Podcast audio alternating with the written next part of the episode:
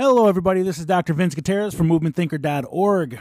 Today I'm going to talk about Does taping, in addition to physical therapy, provide increased benefits? This is specific to low back pain. This is from an article that was written in 2016, published in the Journal of Ortho Sports Physical Therapy. Authors were Added, Costa, and DeFreitas. I wrote about it in my blog in July 2016. All right, so this is a look at a popular form of taping using um, used in the PT profession. So it's kinesio tape for those of you that are aware of it. This was popularized in the Summer Olympics years ago. You know, you had all the bright colors on the volleyball players, and uh, you see it's an, an, an increase in usage in the PT profession. You know, regardless of what the evidence states. You know, I, I know a lot of PTs that still use taping. Um, gosh, I've probably used it twice, 15 years, twice. And that's because the patient just had such a strong preference for using this tape. They really believed in it. And, you know, you hear me say it over and over again. Patients' beliefs and expectations are going to trump what I want to do for at least a few sessions to build some trust with the patient. Some of the introductory material that was from this article low back pain is a significant public health problem that affects approximately 39% of individuals worldwide at some point in their lifetime. You know that that prevalence rate it's up to 80% depending on which articles you're reading so, you know, back pain, it's a problem. We know that. It's like beating a drum. If you followed me for any point in time, you know, I've written over and over, you know, how expensive back pain is in the developed countries. You know, one one thing that surprised me though is in this study they reported 39%. So, eh, you know, worldwide might change the number from um, from the U.S. Next, several interventions commonly used by physical therapists, such as manual therapy techniques and exercise, are endorsed in most guidelines as effective treatments for patients with low back pain. Moving is better than not moving, in most cases, right? You know, it's funny because when I was a personal trainer, many, many, many, many years ago. And um, actually, I was, um, this is New Year's Eve 2022, just to put some perspective on it. I was hanging out with a couple of friends last night, old, old college buddies, you know, and put it in perspective, I'm 42, so, you know, we've known each other for about 20 years, but they knew me way back when I was a personal trainer before I ever got into physical therapy school. Anyway, um, when I was a personal trainer, I used to think that physical therapists were essentially overpaid personal trainers who didn't really know how to exercise people. You know, I mean, the, the, the standard model of prescribing an exercise when I was in PT school was just give them three sets of 10, regardless of what they need, regardless of the purpose, just give them three sets of 10, you know? And so it's like there wasn't really any thought put into the exercise prescription. Um, now I disagree kind of, you know, because there's still some therapists out there that are doing three sets of 10 regardless of the patient's needs or, you know, motor function or abilities. Ah, three sets of 10 and uh, I'll come back when you're done and let me go check on another patient. You know, that's that's what we tend to see in the clinic for for some some therapists. So, you know, I disagree that therapists are overpaid personal trainers, but some of them still are. Okay? So so don't get me wrong, there are some therapists that only prescribe 3 sets of 10 repetitions because it's traditional. And for those yeah, they're overpaid personal trainers. When prescribing exercise, we always have to think what's the goal? If the goal is pain reduction, three sets of 10 may not be appropriate. If the goal is absolute strength, power, or endurance, three sets of 10 may not be appropriate. If the goal is hypertrophy, three sets of 10 may be appropriate. So, you know, we have to think about the goal when we're prescribing exercises, but that's a tangent, you know. It's not to blast the PT profession, but, you know, if you're being treated in PT, um, look around. You know, if you're doing the same exercises as everyone else, you have to question whether or not your pain is exactly like everyone else's. And if it's not, then why the hell are you doing the same thing everybody else is doing? Eh, okay, I got to get off the soapbox. Um, off the soapbox I go. All right, so the next quote Kinesio taping method was introduced at the Olympic Games in Athens and has since gained in popularity. We've all seen these tapes for the most part, the color, colorful tape worn on shoulders or backs of athletes, you know, in the summer games, especially for women's volleyball. I'm sure other sports have them. Um, I just tend to watch more women's volleyball than anything else, except for um, maybe weightlifting, right? Um, you, you'll you'll see the tape. You know, I I use the tape not for pain or the reasons indicated, but when you wrap the tape around your thumb, it makes for a great grip when you're using hook grip for like the snatch and clean and jerk. So I actually have a few rolls of this tape that I use specifically when I'm going to be doing snatches or clean and jerk because I don't have long fingernails and it gives me some some traction from which to to hold the bar. It's really the only purpose that I see for it, but whatever. Um the next quote The evidence of the benefits of kinesiotaping that kinesiotaping can provide for patients with chronic low back pain is still scarce. All right, so check it out. If you are a good salesperson, you're going to easily sell an intervention. And if you believe in kinesiotaping, then you're going to sell it to the patient, and the patient will believe in kinesiotaping. This goes back to patient expectations, therapist expectations, right? And so the therapist can essentially, I don't want to say bestow, but they can start to sell their expectations to the patient. Okay, so um, I, I still haven't read a, a good study that shows using any sort of tape is better than not using tape. You know, it's it's almost like modern day ultrasound. Back in the '80s, man, ultrasound was the bee's knees. You know, it was easy to use, uh, low risk. It paid the therapist, and it didn't require a lot of thought. Right? There was no critical thinking for how to do an ultrasound. You know, it's set the machine, put on some lotion, and just rub in a circle. And, and I think it's the same type of thing with kinesiotaping. There's not a lot of critical thought that goes into it. It takes some time in the clinic, so like you can bill for it. And how they bill for it may be a little bit different. You know, like some therapists are billing it as part of their exercise because they're using it to enhance the exercise. Some are billing it as manual therapy because they're touching the patient. It's, I mean, how you bill for, I don't know. Like I said, I don't use it enough to bill for it, so it's not a big thing. Um, but but again, back to being the modern day ultrasound. You know, it works until it doesn't. It's a, a major fad until it isn't. So, man, I really have to be sold on research in order for me to use this because, or the patient has to just really, really like it. You know, uh, I, I take it. There was one patient in um in one of the clinics that I that I, actually in my old clinic that I owned. She really loved kinesio tape, right? And she couldn't put it on herself because she wanted to use it on her back. And you know, when a when a patient is really in love with something, you have to tread lightly when you're trying to change a belief system. And I realized after like, you know, 5 minutes of conversation, I wasn't changing this patient's belief system whatsoever. And so I just told the patient to go out and buy a roll of kinesio tape. And when she wanted me to put it on, come into the clinic, as long as I wasn't working with the patient, I'll put it on her, no charge, off you go. Right? So it's um it wasn't something that I felt right charging for because I just didn't see the need for it for that patient. It wasn't medically necessary for that patient. Um, is it medically necessary? I don't know. Is it ever medically necessary? I don't know.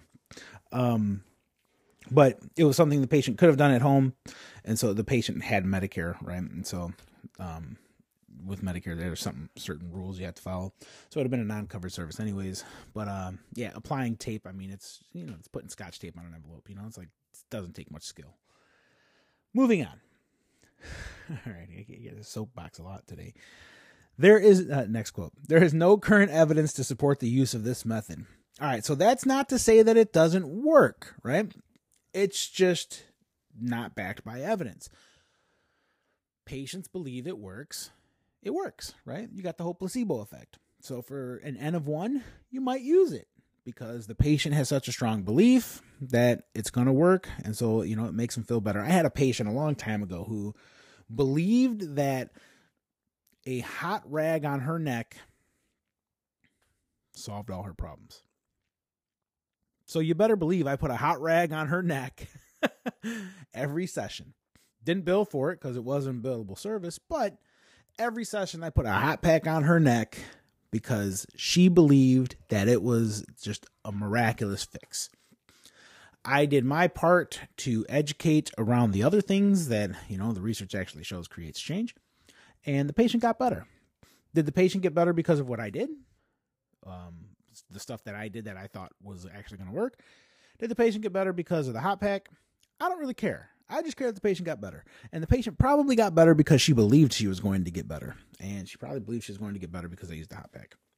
It is what it is, right? But I'm demonstrating um, outcomes. And so I'm not going to say throw away all of the stuff that doesn't have research, but man, make sure you're, you're you know using it sparingly and trying your best to um, change a belief system in the process of using it sparingly sparingly all right so let me just see what i wrote way back then uh, this isn't to say that it doesn't work yet but the studies performed thus far eh, it doesn't work one of the two things will happen over time and you're actually seeing this and you see this oh gosh i tangents man uh, one of two things are going to happen uh, the company or companies that sell the tape will continue to publish their own case studies to show the efficacy and or the peer-reviewed journals will stop publishing all of the negative studies because academia will stop performing studies that consistently give the same results.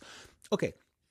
This goes for darn near anything that somebody is trying to sell a course on and it has scant evidence. You're going to see, you know, the person creating it creating a case study, case series, uh, you know, doing it on one patient, using this thing on multiple patients or using this method on multiple patients, and then using those case studies as a selling point to sell their courses or to sell their books or to sell their manuals, which is fine. You know, just just understand that you're being sold to.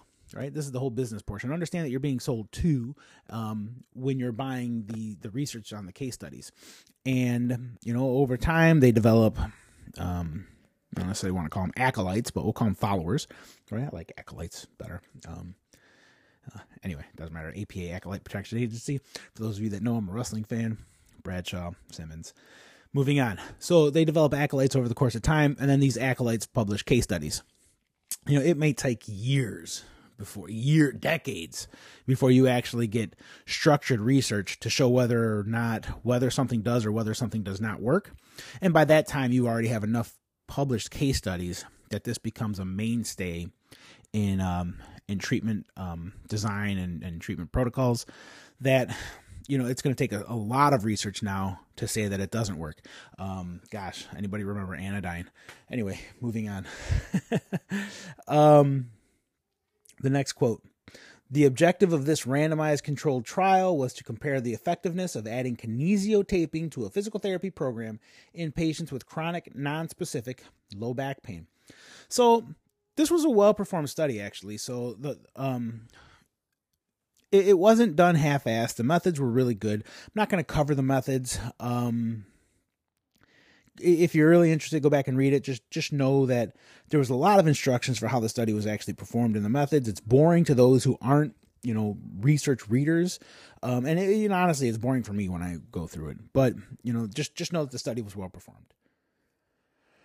Next quote: The group that received physical therapy plus kinesiotaping had the elastic tape applied to the lower back at the end of the sessions. You know, essentially, when you randomize groups into one and two, right? You have one group and two groups. Both groups get something very similar. They get something that's almost the exact same, if not the exact same, right? And then the one thing that you change should be the intervention that you're trying to to to check. Does this actually change anything? And um, when you looked at this research, it didn't really change much, right? And that's the title of the article. You know, it does not affect anything. Um, one of the authors was certified by the Kinesiotaping Association International and provided training to the therapist on how to apply the kinesio tape. Man, there's a lot of certifications out there. Uh, some people would actually say that you know having a certification nowadays doesn't really mean much because it's watered down. Anybody can create a certification. The certification doesn't really tell you much. You know, I, am McKenzie certified, and you know, when you look at the website for the McKenzie method, it says that those who are certified are minimally competent. So I've said it before, I am minimally competent. I, that's a selling point, right? Um, I minimally, I have the, the minimum competency for performing something. Um, but yeah, so you would assume that if they have their certification, they know how to apply tape. I mean, yeah, it's applying tape, you know. Um, moving on. After five weeks of treatment, the between group comparisons showed no advantage of using kinesiotaping in these patients for all primary outcomes. The addition of kinesiotaping to physical therapy did not enhance treatment outcomes at any point in time. Yep. Silence, you know, it's like mic drop on that conclusion. Um, yeah, I don't think I don't have anything to add there. I mean, it's just boom, straightforward.